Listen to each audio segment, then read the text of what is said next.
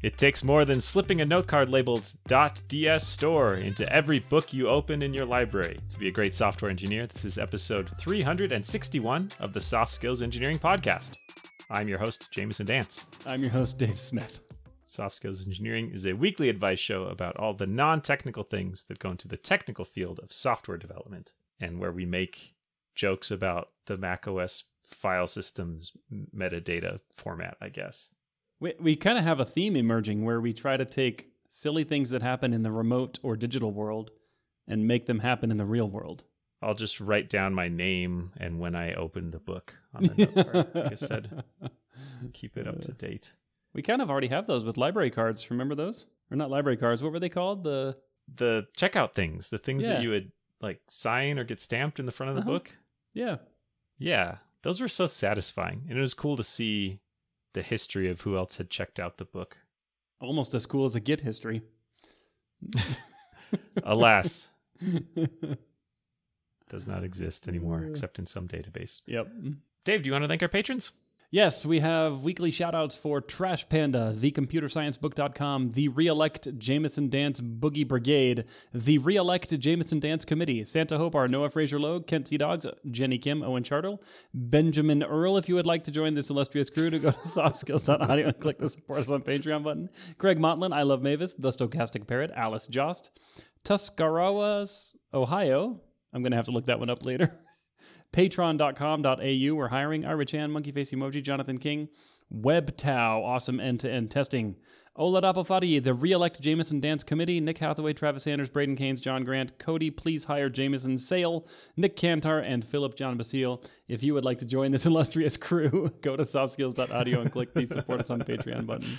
Any dollar amount will get you access to our Slack community where you can interact with this illustrious crew and any amount over a sufficient threshold will get us to read whatever you type into the Patreon name field, and then you'll truly be a member of the illustrious crew. Illustriouser. Yes. I think that's the illustriousist. Is that the superlative? Pro- probably. Most illustriousist. yes. Uh, I better read a question Do it. before I make up even more words. Okay. This is from a listener, Stolter. Sh- oh, geez. Schtolteheim Reinbach III asks that. I'm going to risk offending you and say that's probably not your real name, but I'm going to Google it after this. Hey, Soft Skills Engineering. Love you guys. I work at a company you wouldn't hear much about on a product you wouldn't think about as having much tech involvement. Suffice it to say, it makes me interesting at parties. I'm not a developer myself, but on my team, I'm having an issue with a developer who can't seem to use GitHub properly. Fairly often, whenever he creates or fixes things, he doesn't seem to check them in properly. And between releases, numerous times this has caused people to end up reproducing work for the developer's business team and QA alike. He's been at this company for several years, and people have only complained, but no one has made an effort to fix it. I don't manage him, and I can't see the processes that are in place on his end. How do I go about reducing the amount of regressions that are created due to a developer who can't get an I. I'm also interested to hear if you two have similar stories about devs who can't get, or if you've been that dev and what happened. Everyone has been that dev at one point. No one is born getting. if you're ever Googling reflog, you're currently that dev, or cleaning up after oh man. that dev. There is certainly a rite of passage where every developer has messed up Git uh, at least once, like really catastrophically, and you had to rebuild the history. I remember when we were introducing Git to our team at work many years ago, and someone checked in an entire Linux CD-ROM ISO file into Git. it was like 600 megabytes, and so every time someone cloned the repo or pulled, it got really slow and bad. Ugh. Yeah. Did you have to remove it from the history? Yeah, we had to go and edit the history, and it was beyond my ability at the time. But the person who brought us Git, this is like 2008, uh, they did all the Git magic to make that work. They possess the arcane skills, the advanced knowledge and techniques. Exactly. This does not seem like. I mean, they didn't tell us what their process is, and they mentioned releases. And theoretically, you could devise a a process using Git that would be hard for developers to follow correctly? Oh, not just theoretically. Yeah, that that's is true. Okay. that is a practical reality. GitFlow was that the thing that had a cool website that everyone did for a long time that made their lives worse? Yeah. we don't officially express an opinion on technical topics like that, but yes, that was the one. Yeah.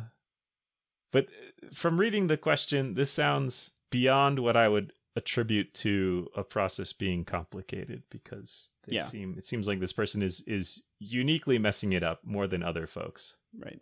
So I'm going to briefly say maybe make it unmess upable and then skip over that cuz that's probably more work. There's kind of a meta question here, which is as someone who doesn't have influence, direct, you know, formal direct influence on this team or visibility into what's going wrong, how do I fix it? Because the problems definitely directly influence me, but I can't influence a solution. Yeah. There's a an answer that applies to these kind of problems that has lots of caveats, but I will say it anyways, which is you you walk the tree till you get to that person. So you talk to your manager, and then if they manage the person, they talk to the person. If not, then they talk to the manager who manages that person. Or if they're in a different part of the org, they talk to their manager, and then it kind of goes up until the root of the tree Okay. is someone in that person's reporting chain and then traces back down. This sounds like a Google interview question. Is there is there backtracking involved in this? Usually, yeah, usually there's backtracking when someone along the chain says something wrong or misinterprets it and then has to back out of what they said and disavow it. So yes, I guess. Yeah. So if if you're on the same team, this can work decently because there's less room for mistranslation. Right. But the further away they are in the org, the more steps it's going to have to go through, and the more different people will have to put something on their to do list to make this happen. So, depending on how close you are into the org, this might be a thing you could do. Separate from just walking that tree, this also includes the difficulty of, of you telling someone, hey, this person is messing up, and then right. hoping that they fix it and and that's also kind of fraught uh and and the more steps it goes through the more nodes it nodes i don't know Yeah, these are nodes. hmm yeah the more nodes you go through in that in that traversal the more room again there is for misinterpretation Right. like by the time it gets to this person it might end up as hey Schtolteheim Reinbach said you suck at git fix it you know like or Yeah. or it might be like there's severe concerns about your performance at this company and we're letting you go or like it, it might just morph or or yeah. change in ways that you do not intend Are you saying is that a compelling reason to avoid actually following this process and instead go straight to the person? Yes because dave you're going to tell me how i do that without offending this person oh, oh, and now I have to rethink my answer because I was planning on offering some offense. ah, yeah. I mean, there is a telephone game risk here. If you were to go directly to this person as a product manager, wait, did they say product manager? I think so, right? no uh, they say i'm not a developer myself Okay. Oh wait on my team okay they're on the same team oh Phew. there's one node Okay, good. okay maybe that's less bad Yeah. I it's funny how I just assume they're a product manager if they're not a developer. I mean, what else is there? Obviously, by process of elimination, you are a product manager. And, and and the fact that you care about releases. you can tell by the title with royalty implied Yeah, exactly. Exactly. You're a royal product manager, descended from the great Reinbach uh, dynasty. Here you have a place. I think you have an opportunity to sit down directly with this person and tell them, hey, I've noticed a pattern of you breaking releases, and it seems to be Git related. Now, I'm not a developer, so I can't tell you how to fix this, but is this something you're aware of? And are you working on this? Now, that, that's probably how I would tee up the conversation. The problem is, if you're not a developer and you don't know the specific problems, the developer in question here might come back to you and say, Yes, I'm aware. Here are the three things I'm doing to fix it. And you won't know if those are good. you know? You're like, Sounds Yeah. good to me. Oh, he, he said he was going to rebase instead of merging. Oh, that sounds right. It's like, I don't know if that's Yeah. right. so yeah, that's kind of tricky. It seems like you're going to need to go find yourself a, a partner to come and do this intervention. I also wonder. They mentioned GitHub. They mentioned Git. I guess this is kind of general for when you don't have the exact technical details, but if you can focus on the outcomes you're seeing instead of the things you think are causing it or contributing to it, it's possible it has nothing to do with GitHub at all, and it's more like the CI Right. process for cutting a release or something. And so if you say, I think you don't know how to use GitHub properly, and that's not Right. actually the problem, as a defense mechanism, the developer might flip the bozo bit on you, might think, oh, this yeah. this Reinbach character, I googled this by the way. It looks like it's some from a JRPG series that I've never heard of, but has a mm. very exhaustive wiki. Oh, is that what you've been doing instead of listening to my answers? Quiz me on what you said. I'll prove I was listening. Now I'm counting on you not being able to remember what you said Yeah, in order to you nailed it. in order to formulate a question. You placed your bet, and you're going to walk away with the win today. yes, no one will know except Oh all the goodness. people I just told. Uh, what was I saying? Uh, oh yeah you if you can focus on the impact you're seeing and the outcomes you're seeing instead Mhm. of your hypothesis on why they're being created that might make it easier to solve and also kind of makes it easier for someone else to dig into and diagnose more clearly yeah. I guess another option is that you could go through the effort of working with this person to diagnose why exactly this is happening, but that gets into manager territory. It feels like Yep. why why is this thing happening? So, uh, I mean, this is what engineering managers are for to That's right. help the team get better with technical competence and the and the context to be able to do that when when the thing they're they need to improve on is is technical. That's right. Or non technical. Yeah, I think I'm just gonna roll back my whole earlier answer about walking that tree. Like they're on Just your go team. straight to their boss. yeah, you should have an engineering manager on the team. You should be able to say, "Hey, I've noticed this thing. Fix it. Can you make it better?" Yeah, It's your job. Your job is to Yeah. run a team that does consistent releases and doesn't introduce incidental errors. And so fix it. You know, it's your job. And they'll probably be like, yeah, I've been trying for months and I don't know what to do. From the outside, I would way rather have a problem caused by wonkiness around release practices than an overall technical quality problem. If someone, Mhm. if there's just a lot of bugs that get introduced, that's such a broad problem without, often without very clear solutions. If if this is all because one person is not following the release processes, I feel like you should be able to make a big improvement you should be able to look like a hero if you're the engineering manager. Yeah. But then why is it there in the first place? I don't know. Yeah, exactly. Oh, you created the problem and you solved it. Now you're a hero? What? I don't know how this works. I want to rewind the clock just two minutes and say I think the name for what you were describing, Jamison, when you encouraged the question asker to focus on outcomes instead of diagnosing the problem, is the XY problem. Am I right? yes. Yeah. I was not thinking of it like that, but yes. I think you're right. Yeah, so the XY problem is where you propose a solution or overdiagnose the problem or misdiagnose the problem and ask the person to solve that rather than the actual outcome that you're going for. Very, very common actually in software because the root causes of problems are often not obvious by the symptoms. I think there's it's one of those things that has a website that describes it, right? It does. xyproblem.info. I just Googled it. Yeah. I wonder what fraction of links on Stack Overflow are links to this. to this Site. website.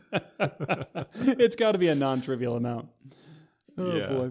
Anyway, that, just I'll, that was a little time travel sidebar. Going back to the present, there is a possibility here that this manifestation of errors is indicative of this developer's lack of skill to do the job that they're being paid to do.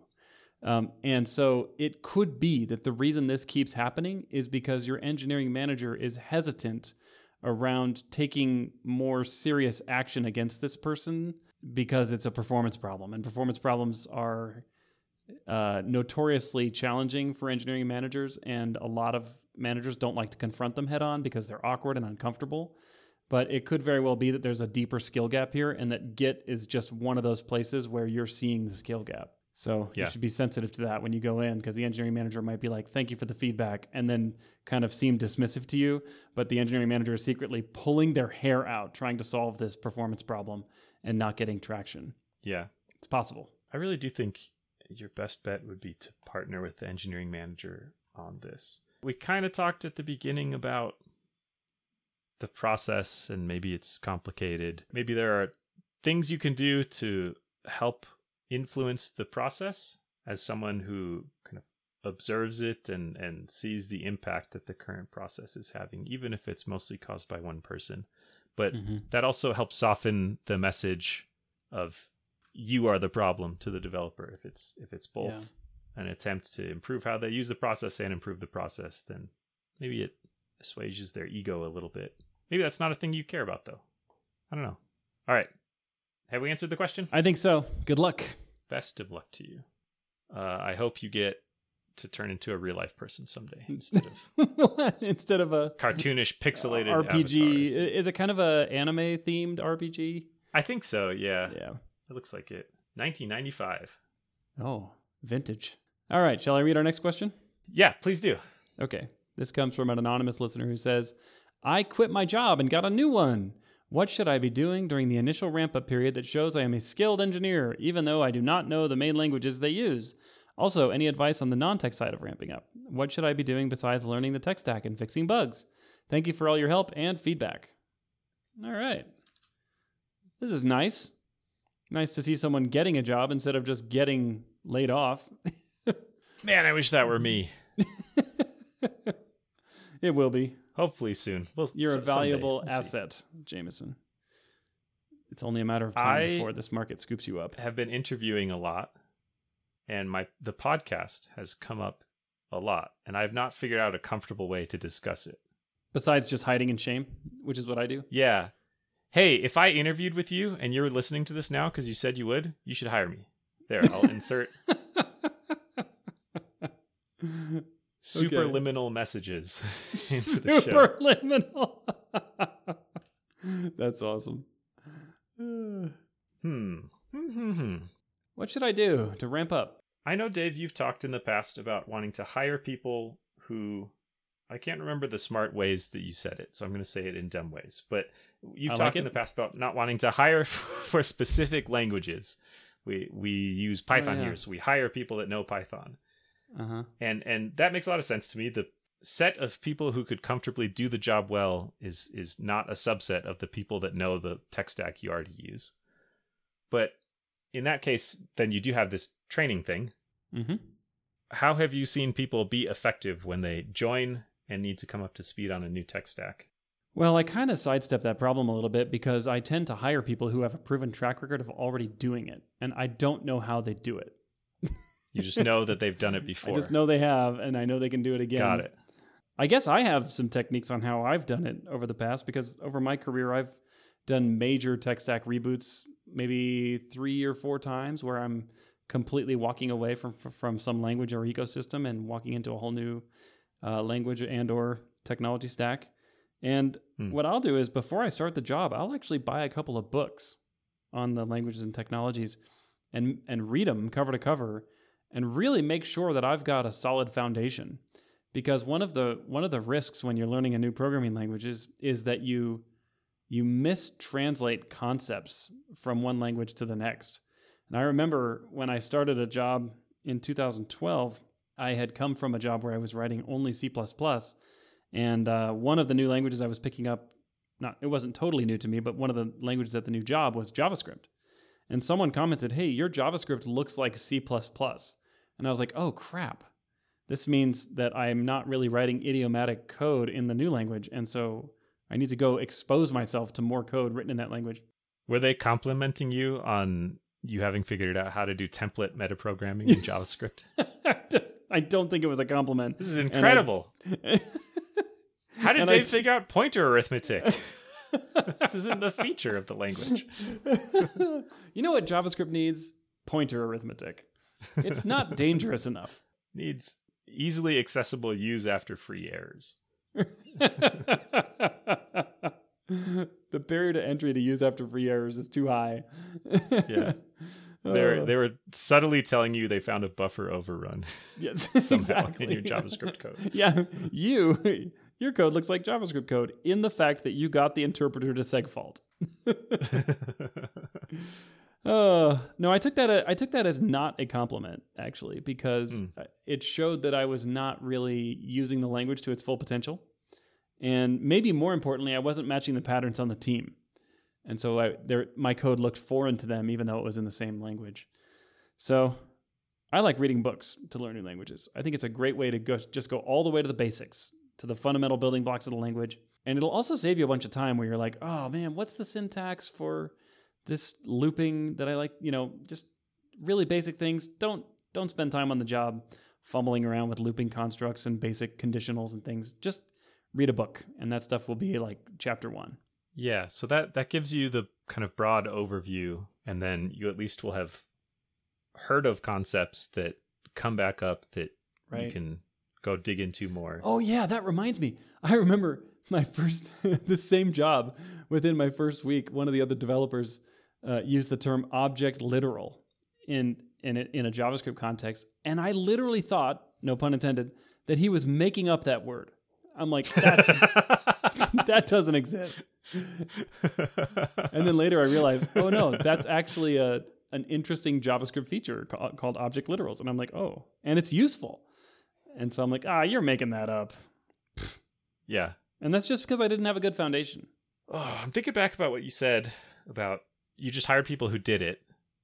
I think there's a balance there. Um, I worked with someone at a previous job who was learning a new language that was in also a pretty new paradigm, not just kind of the. I feel like you can kind of squint and get from Ruby to Python to JavaScript to Go to Java, and Mhm. like there's some common things in in what's that parent language that they all descend from?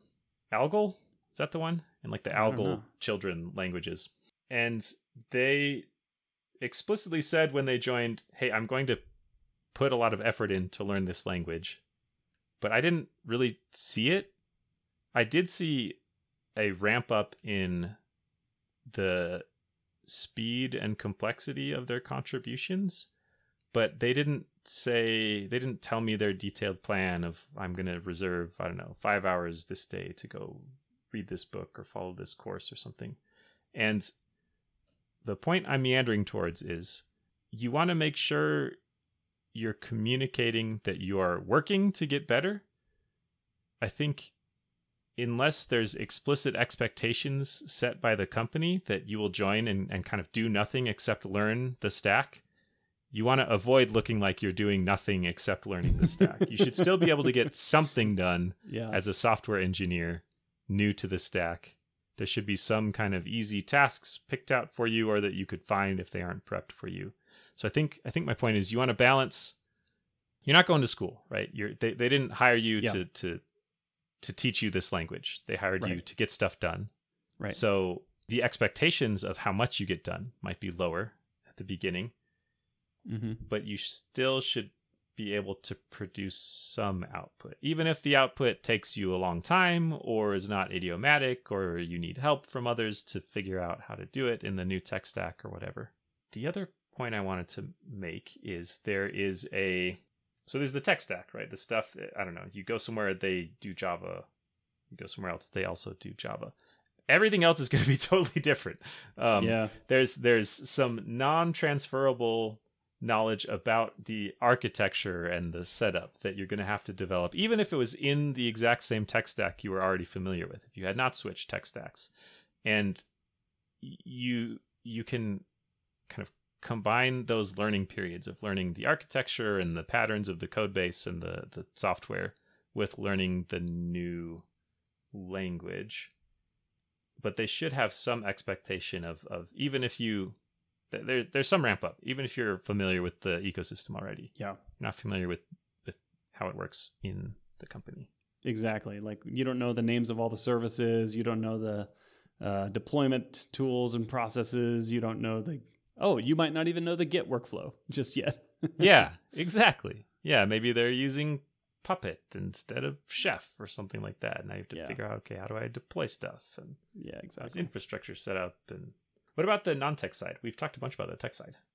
Yeah, this is this is um an interesting one, but I think uh, I think if you're remote, this is more challenging than if you're local. I think some of this, or in person rather, I think some of the in person, natural, organic uh, activities that just happen will help uh, you get to know your team members. You know, things like make sure you're not just sitting at your desk all the time, and when someone walks over near your area, be sure to put your headphones down, turn around, look at them, have some chit chat. You know, engage, follow their lead on how much time is too much time, and be sure to engage. Now, if you're remote though, oh boy, that's harder. But I I would probably set up one on ones with everyone on my team. Just schedule 20 minutes on their calendars. Just tell them you want to get to know them and ask questions and and uh, you know if your manager's really on the ball, your manager will probably give you a list of people that they want you to go meet in the first week or two weeks of your time on the job. You just got to be a lot more proactive about it though when you're remote. I love that idea of scheduling one-on-ones with the folks on your team. It feels like a very manager thing to do, and that I would expect a manager to do that when they joined a new job. But it, it's important for non-managers too. You got to Yeah. talk to these people and know them and work with them. Put a Mhm. face to the code they'll be reviewing in a pull request or the Slack message they're going to get asking for Yeah. help setting up the environment or whatever. Yeah, for sure. Hmm. Have we answered the question? Well, probably not, but it's pretty good marginally. Good enough. The, Okay. the standard we strive to achieve. All right. and sometimes we do. Thank you for asking and, and congrats on sometimes we achieve it. Yeah, I mean we strive to achieve it. We don't promise. Yeah. It's a goal and it wouldn't be a good goal if it were easy all the That's right. It's a stretch. It's a stretch goal. the good enough stretch goal. Oh, I- yeah, I'm I'm glad you got a new job. It's exciting. It's it's a there's a fun energy that comes with getting a new job that Yeah, for sure. is- it's it's a good time. All right, what can people do if they want their own questions answered? Go to softskills.audio and click the ask a question button where you can fill out our little form that asks that lets you ask whatever question you want. And for those of you whose questions we have answered in the past, you can use that same form to tell us how our advice went, whether it was good, bad, indifferent. And it turns out there is no HTML form validation that will prevent you from submitting non questions to our question form. That'd be some fancy attributes on HTML. It's coming with The AI. large language model Yes. attribute data dash LLM prompt or something. Right. That's actually a cool idea, and maybe I'll go build that because I'm unemployed. All right. All right. Thank you. We appreciate it. Catch you next time.